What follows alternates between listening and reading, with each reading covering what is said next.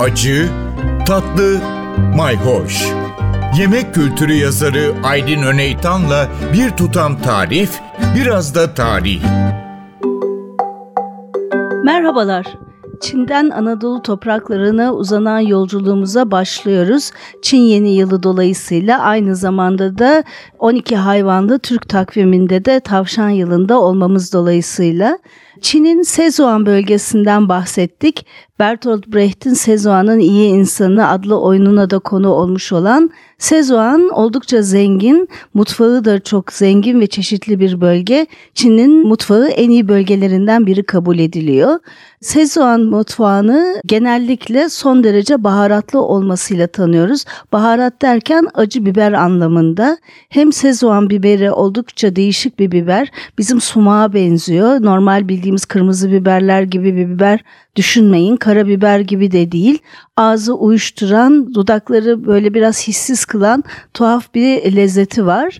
Hatta bir zamanlar benim Çin mutfağı üzerine uzman arkadaşım Fuchsia Dunlop Türkiye'ye geldiğinde ki kendisi Sichuan Cookery yani Szechuan mutfağı üzerine e, çok önemli bir kitap e, yazmıştı getirdiği biberlerle Türk lokumu yorumu yapmıştık. O zaman bize Yonca Erol yardımcı olmuştu ve Sichuan biberiyle Türk işi bir lokum yapıp bir Çin-Türk füzyonu yaratmıştık. Gerçekten çok tuhaf sonuç vermişti. Sevenleri de sevmeyenleri de olmuştu. Evet Szechuan mutfağına dönersek acı biberiyle oldukça dikkati çekiyor. Bizde de kullanılan ilginç bir yöntemleri var. O da Çin lokantalarında aslında rastlarsanız bir acılı biber yapılır kırmızı biberli. İşte o Szechuan mutfağında kırmızı yağ diye biliniyor ve oldukça onların kendi kısa ve tombul bir e, kırmızı biberleri var. Oldukça hoş bir rayası olan özellikle onunla yapılıyor.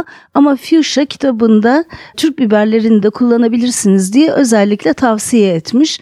Evet tarifi verirsek eğer 100 gram kadar kırmızı pul biberi, e, bütün biber de olur. Yani hoşunuza giden sevdiğiniz karışık biber de olur. Kırmızı biberleri ısıya dayanıklı cam bir kavanoza koyacaksınız. Üstüne yarım litre kadar sıvı yağı e, ısıtacaksınız. Genellikle Çinliler yer fıstığı yağı veya mısır özü yağı kullanıyorlar. Yağı şöyle bir e, kızartma noktasına hafif dumanı tutacak kadar ısıttıktan sonra kavanozun içindeki biberin üstüne dökeceksiniz. Ben bir de bir tüyo vereyim ee, ki Fuchsia da bunu öneriyor.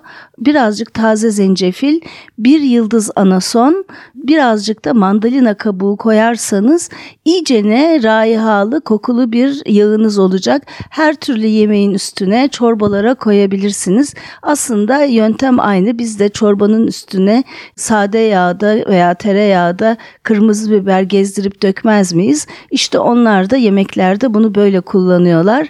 Yıldız Anason dedik. Onun da hikayesine geleceğiz. Merak ediyorsanız takipte kalın. Hoşça kalın. Bir tutam tarih, biraz da tarif. Aydın Öneytan'la Acı Tatlı Mayhoş Arşivi ntvradio.com.tr adresinde Spotify ve podcast platformlarında.